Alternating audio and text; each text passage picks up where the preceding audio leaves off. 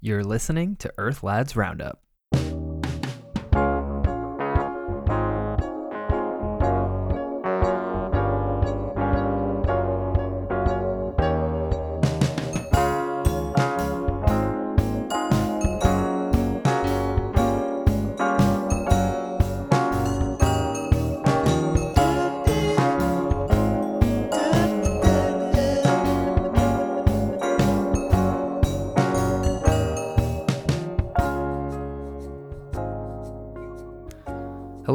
Welcome to the show. This is Earth Lads Roundup. My name's Michael Finelli. I am your host and resident Earth Lad.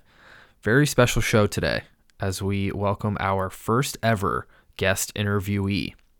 It's my old friend Matty Broad, who I guess now goes by Matt instead of Matty because he thinks it sounds more professional. He works as a labor lobbyist on statewide issues up in Sacramento, representing all sorts of unionized workers, ranging from bus drivers and warehouse employees all the way to the Utility Workers of America, which covers natural gas employees. Um, so he explains an angle that's often left out of the environmental conversation all of those workers whose jobs are at stake in this clean energy transition. Um, I don't necessarily agree with all of his positions but I do think that they're important ones for all of us to consider. Anyways, the dude loves to talk, so I want to get into that. But first, here's a couple quick headlines. All right, so since I've talked about it so much, I should mention that Joe Manchin came out earlier this month, the weekend before Christmas, saying he could not support the Build Back Better bill, which many outlets reported as effectively killing the bill. Um, so, first of all, I think this really validates the stance of AOC and other progressives in holding up the infrastructure bill as leverage to get this social and environmental bill passed because clearly the word of moderates like Manchin could not be trusted. Uh, I am not giving up hope on this, however. I think this is way too big of a priority for Biden for him to let go and whether it means separating it into smaller bills or cutting some of the spending, I think that they can and will find a way to get something passed before the midterms next November when the Democrats are widely expected to lose control of Congress. Um, I, I've talked a lot about how important this is to the future livability of our planet, so I'm not going to break that down again, but I will just say that I think the media reaction was probably a little overdramatic, as it tends to be, because I don't see any reason why this bill can't be pared down a little and picked back up in the coming months. Um, and one thing that gives me hope here is the fact that the coal miners union in West Virginia actually came out urging Manchin to reconsider his position, the union in his home state of West Virginia. Uh, they like a number of things about the bill, uh, including that it would support miners suffering from black lung disease and encouraging manufacturing facilities to employ miners who have lost their jobs. So I think that definitely puts them on notice and offers some hope for um, getting this thing getting this thing back going. And then I also want to address those devastating tornadoes that hit the Midwest a few weeks ago, um, killed over 70 people in Kentucky alone, leveled entire towns. Uh, one of those uh, single tornadoes is said to have torn through over 200 miles. They usually only last a few miles. Um, so, as tragic as this is, we cannot conclusively say that climate change has made tornadoes more frequent or more intense. And I think it's really important that we're honest about that. Um, I know it's tempting to assume that all extreme weather events can be pointed to as more evidence of climate change, but we should be careful not to claim that unless it's true, especially because with recent advancements in the science of attribution, we can now conclusively say that certain events, like the hurricanes that caused massive flooding in New York and Germany, and the deadly heat waves in the Pacific Northwest earlier this year, um, those were all made worse or more likely because of climate change. Uh, but it undermines the credibility of the movement if we just haphazardly claim every natural disaster as an effect of climate change without having the science to back it up. Um, and so when it comes to tornadoes, the science is a little complicated, and I don't want to spend too much time on it. But basically, the warming climate does present certain conditions that may have contributed to, to, to tornadoes, especially happening in that geographic area this time of year.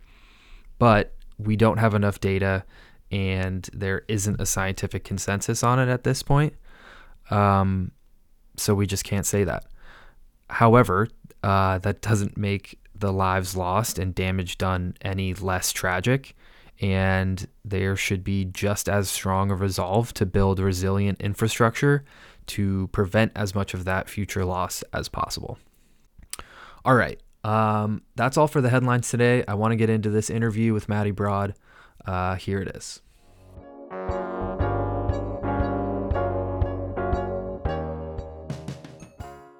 Right. My guest today is Matt Broad, legislative advocate with Broad and Gusman Governmental Advocacy. Welcome to the show. Glad to be here today. Thanks for having me on. Uh, yeah, I'm told you go by Matt Broad now, but uh, I think I'll forever know you as Matty Broad. So I'll do my best to use your official preferred name. It's your podcast. so I'll respond to whatever you want to call me. okay, I appreciate that. Uh, I hope all future guests are as cooperative. Um, first things first. I heard somewhere that lobbyists are destroying America. Why? Why do you want to destroy America? I, I was hoping for this uh, interview to turn confrontational, and I'm glad we're going there early. I like this. Absolutely. Uh, it's your show. I'm your punching bag. Uh, mm-hmm. No, I mean, I I think that you know there are there are a variety of special interests, right? Like I alluded to this, and and they hire lobbyists to represent their respective industries.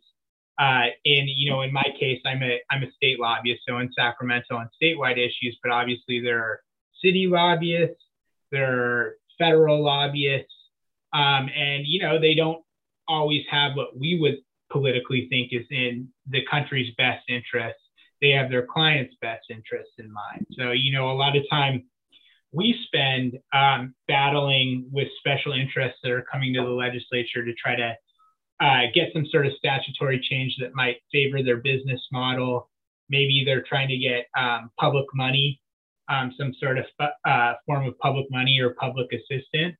And it's sort of the natural give and take of legislating and, and policy making that you're going to have people pulling on both sides. Unfortunately, we have really talented advocates that are pulling in the right direction, and there are unfortunately really talented uh, advocates pulling in the opposite direction. Probably so, better, probably better funded, pulling in the opposite direction. That's, I would that's why I make the medium bucks. That's right. yeah, yeah. Okay, so a bit of fighting legal fire with legal fire there, if you will. Sure. um, okay, so you're certainly a liberal minded person. Um, that's not a secret, right? You you openly support Joe Biden. I see the no on the recall sign behind you. I assume that's referring to uh, Gavin Newsom.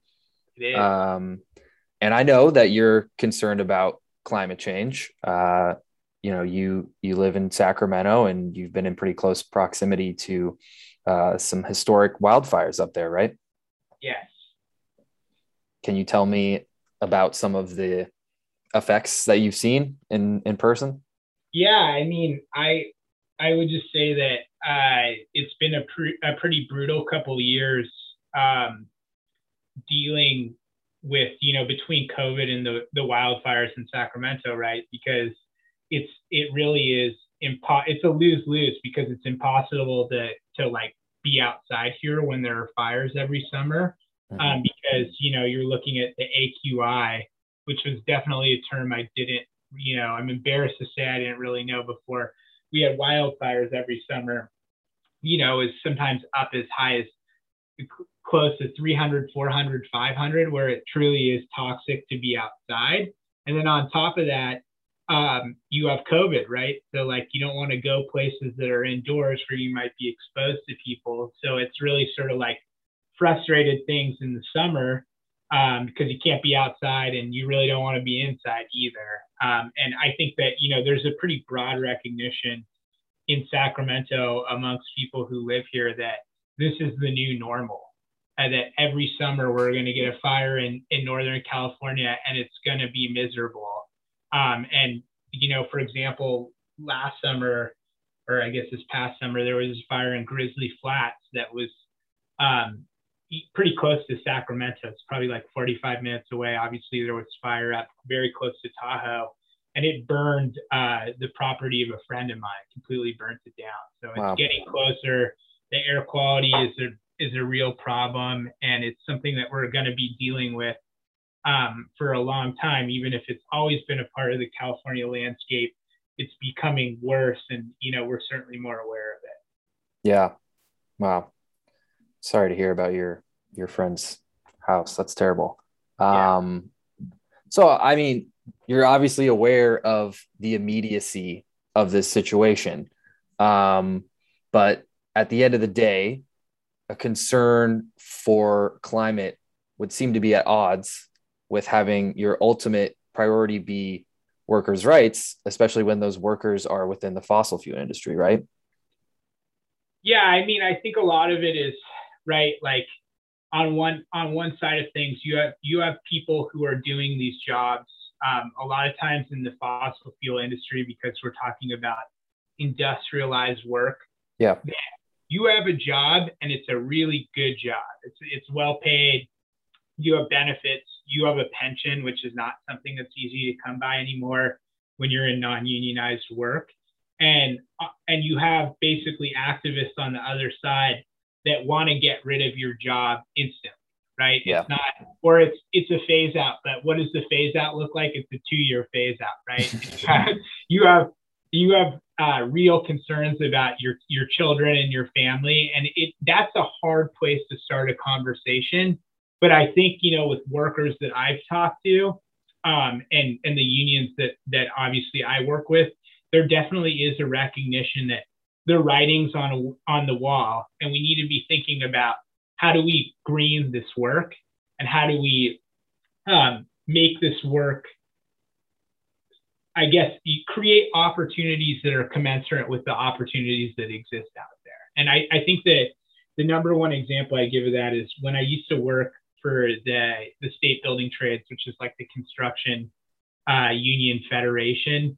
There are guys on oil refineries that make, you know, more money than you can make in pretty much any blue collar job out there. It's really good money. Right. It's because it's skilled labor, right? And you're telling those guys you want to get rid of their job and the alternatives they can have is basically a, a shitty service sector job, you know, working at a fast food restaurant maybe, or they can go do residential rooftop solar where the work's unsafe and the work doesn't pay well. And these companies feast on public subsidies, um, and they they're fundamentally hostile towards organized labor and and paying workers fairly. And and that so when you wrap that into discussions of like what does a Green New Deal look like, right? Well, we need to be very clear from the beginning that when we make this transition, which we will inevitably have to make, that we we do right by workers and it's not just another example of like, hey, we're getting rid of every coal job in America. And look what's happened to West Virginia. You know, there's a reason why we have people like Joe Manchin. You know, West Virginia used to be the one of the bluest states in the country. It had really good union density, um, and it was blue because of that density, um, and because basically unions got people when maybe their instincts on social issues weren't always great, but in my opinion, um, their their the union sort of got them to see the benefit, the economic benefits, right, of like collective action, and so they were they were essentially voting with their checkbooks for themselves instead of maybe what you would see now, which might be sort of like the polarization and xenophobia and all that other stuff. Yeah. And um, and so you lose union density in a place like West Virginia, and all of a sudden they're super hostile to to just transition, right? They don't give it, they don't care what just transition looks like because they've been left out of the conversations and they're highly cynical about it. Yeah. Their jobs, their jobs have been eliminated and there's no good options in return. Right. But when you say, when you say you're uh, thinking about greening these jobs, uh, what do you mean by that? how do you how do you green a, a fossil fuel job? Well, I, I think it starts with being realistic about where we are and what, you know what our capabilities are. I think that as far as I can tell with the environmental community, there's this sense of urgency and rightfully so that we need to make this transition right now. Mm-hmm. And we need to go all the way. We need to go like full hog on electrification, for example. Yeah. But what is what is the practical implementation outside of uh, the possibility of eliminating good jobs? What does that look like? What does that look like in terms of cost to consumers, right? Because elect- your electrical bill is so much more expensive than your gas bill. You know, there's there's I don't know how many people are on natural gas right in the state. What are they're supposed to switch over to new new uh, stovetop, new water heaters, all these things that we take for granted that are that are so important in just sort of our day-to-day lives are powered by fossil fuels. And then you look at electrification and the promise of electrification, you say, okay, well, how do you generate electricity? A lot of the times it's actually generated by fossil fuels. Mm-hmm. And it doesn't have to be, right? Like obviously, right. We, we're all on board and sort of like you talk about building wind infrastructure, industrial grade solar, pump storage, that sort of stuff, where uh, you know you're talking about maybe making cleaner energy. We're all, we're all for that, but then you look at you have this. We're talking about enormously increasing the size of electrification and electricity needs um, and we have all sorts of grid instability problems, right? We have these roving blackouts every year. Um, and so we have to do it in a way that's mindful that this change, as much as we want it to happen overnight, it's probably not going to happen overnight. And we need to be, in my opinion, we need to be realistic about the role of, like, say, a natural gas in the energy portfolio. It, it may be there to sort of generate um, excess power when we're not getting it, uh, you know, or when we need it for like the uh, the peak seasons, right? Yeah. Or maybe maybe we look at that infrastructure. You say you have 100,000 miles of natural gas pipeline in California. You know, can we be using that infrastructure to pipe some sort of hydrogen? Um, I, and I know hydrogen is a hot button issue because there's blue hydrogen and green hydrogen and what counts mm. and wants what. But you know, we have this infrastructure out there already, and maybe we should be thinking about utilizing and yeah. in the process creating lots of jobs. All right, folks, I'm inserting a quick intermission here. So feel free to use this opportunity to stretch it out a little or pause to take a bathroom break or don't. It's almost over, and we'll get right back into the interview in like, I don't know, four seconds. I understand the resistance to rapidly getting rid of their good paying jobs. Um, but if the transition isn't, you know, one or two years, do, do you really think that they would be open to giving up those good jobs over any time period, over five, ten years? Like, do you really think that's that's realistic? Well, I think that we need to be looking at how we can tra- like change the work, right? You look at the gas the gas infrastructure we have a hundred thousand miles of pipeline like why are we foreclosing using hydrogen um, whether it's green or blue as as a way to uh, an alternative to electricity or recognizing that we might not get there overnight there's stuff we can be doing right now to make that transition that that could pro you know we could have a hundred years of work for people Mm-hmm. like really, really, truly. I mean, you're talking about a hundred thousand miles of gas pipeline in California. There's all sorts of hardening um, we could be doing to address um, gas leaks. You know, for example, a lot of people don't do know this, but the way gas leaks are graded by the the PUC, the Utilities Commission here in California, um, is is on a scale of I think it's I want to say it's one to three or one to four. It's been a while since I looked at it, mm-hmm. but it's not by the size of the leak it's by the the imminent harm it uh, it poses towards humans so you have these leaks that could be repaired system wide that are you know when you think about by volume uh, are just leaking out into the atmosphere we could be requiring companies um, to fix that now right and that's yeah. a, a bunch yeah. of work You're referring to Go like ahead. natural gas pipeline? Yeah. Yeah. Natural gas pipeline. So, um, for example, you could have a grade three leak out in, you know, let's say like the desert, Palm Springs area. It could be a mile long Mhm. and there's no incentive for the company to fix it because the PUC isn't making them fix it.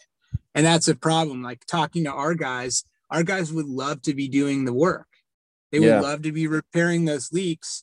They don't have a whole lot of agency in what the company decides to do. Um, there, there are things they'd like to do, um, like be able to intervene at the PUC um, to sort of make the perspective of workers known, um, particularly on some of these issues.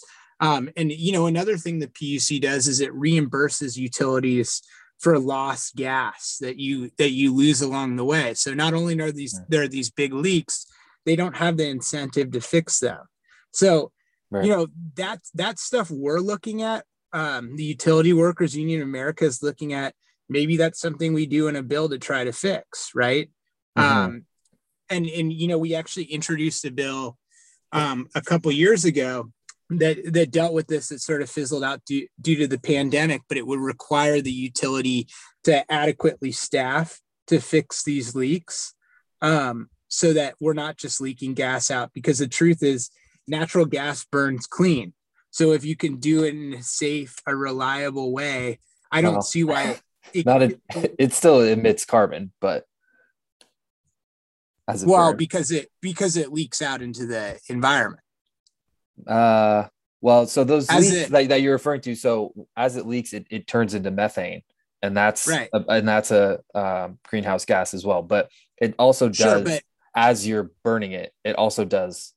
Uh, i think it burns clean you'll have not- to research that you have to burn, you have to research that and get back to me I will. It, I know for sure, but I, um, I'll confirm afterwards. But it, uh, carbon or, or sorry, coal obviously is much dirtier. Like it emits a lot more, but it, it natural gas is not. It's not completely clean. But but go on with your point. Sure, uh, but and you know, I would make that same point about electricity, right? Because not all electricity is is clean generated.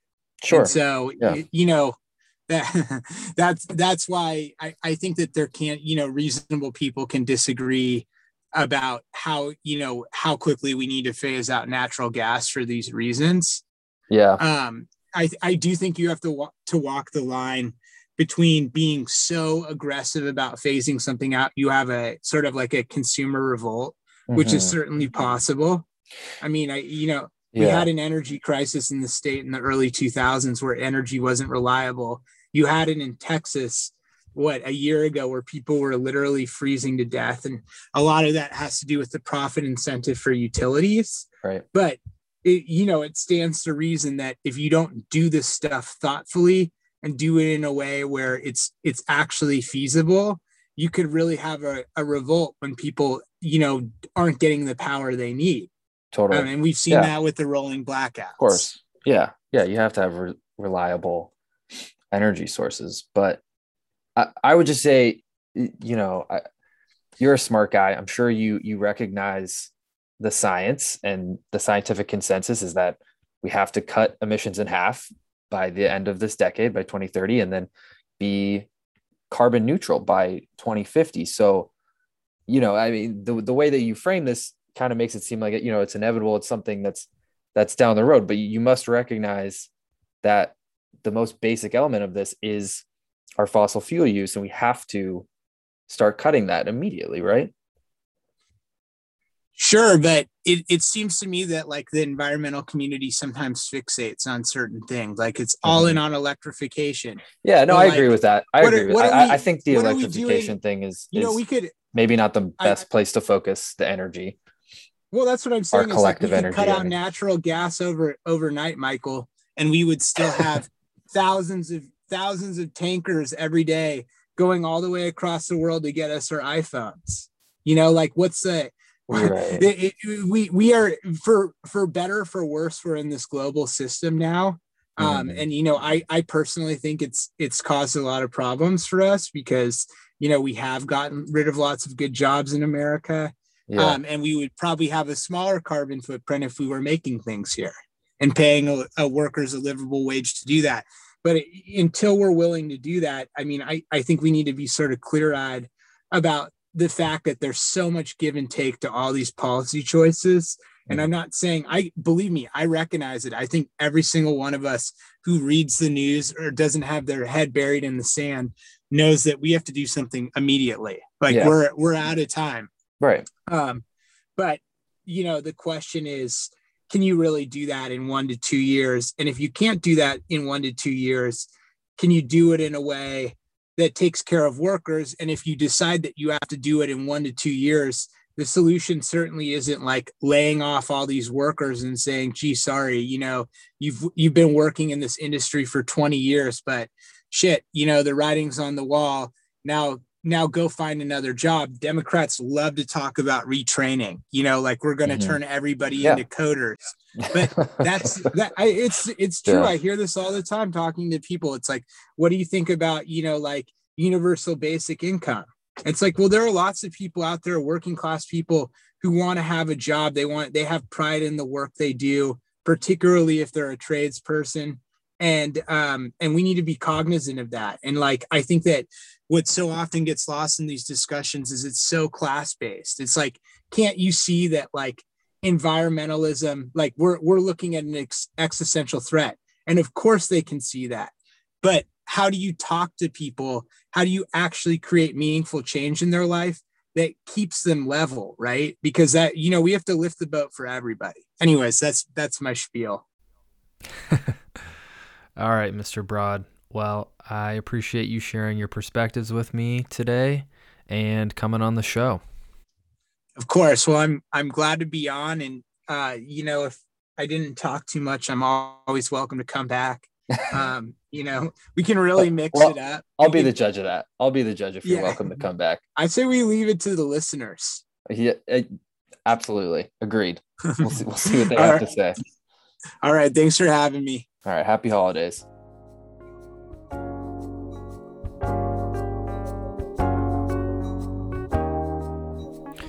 All right, so a few notes on that interview. First of all, can you believe this guy tried to check me on the carbon emissions? Unreal. Uh, I did confirm it, Matty Broad, and yes, natural gas does emit CO2 when burned. A new efficient natural gas power plant emits about 50 to 60% less than a coal fired plant, which is still a substantial amount. Um, and for what it's worth, both drilling sites or fracking, and as well as their development centers, have been linked to human health impacts. So it is not clean, clean power by any means. Um, that said, I was really encouraged by his point on that about these workers wanting to work on sealing natural gas pipelines because that's one of the easier ways that we can cut methane emissions. And would be a big part of that 30% by 2030 pledge that Biden helped spearhead at Glasgow. So, yeah, that gives me optimism. Hopefully, something can get done there. Um, even if we plug every leaky natural gas pipeline, though, we do still have to cut it back. Yes, we would still have tankers shipping iPhones and countless other emission sources, but that's not a good reason not to do it. We have to cut back everywhere. Um, I don't know that forcing people to switch from gas stoves and water heaters to electric is necessarily the best place to start, but I think that regardless, every fossil fuel worker should feel an existential threat to their job right now. And that's not to say that they're bad people. Um, you know, there are absolutely some straight up evil people in the fossil fuel industry. Those CEOs and their billionaire investors who, over the years, mounted disinformation campaigns to intentionally deceive the public about climate change, they're evil for sure. Those are bad actors.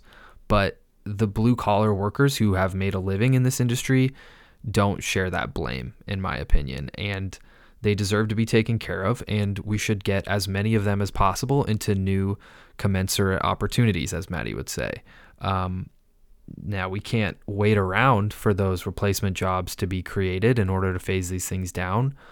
But I think that as we ramp up clean energy sources, there should be plenty of engineering jobs outside of coding or fast food for these skilled laborers to transition into. Anyways, I think these arguments are important ones for environmentalists to keep in mind. And while we should always be aware of the jobs angle and try to incorporate it as much as possible, we can't let it slow down the clean energy transition. Okay, and then I know this is a long episode, so just a very quick the happy part today. Um, National Geographic put out a great piece detailing five big environmental victories from 2021. Um, first, the nerdy one that I hadn't realized the extent of. Uh, we've actually seen some notable movement on our plastics problem. Uh, there's been some landmark legislation and agreements. That's definitely an issue I'd like to dig into in the future, so look out for that. And then, of course, an adorable one you might have forgotten about because so much has happened since then. But earlier this year, it was announced that the giant panda populations have recovered enough for China to remove them from the endangered species list. The panda is, of course, the symbol of the World Wildlife Foundation. And humpback whales, the subject of the old Save the Whales campaign, have also recovered. So it goes to show that when we focus our energy somewhere, results can get done.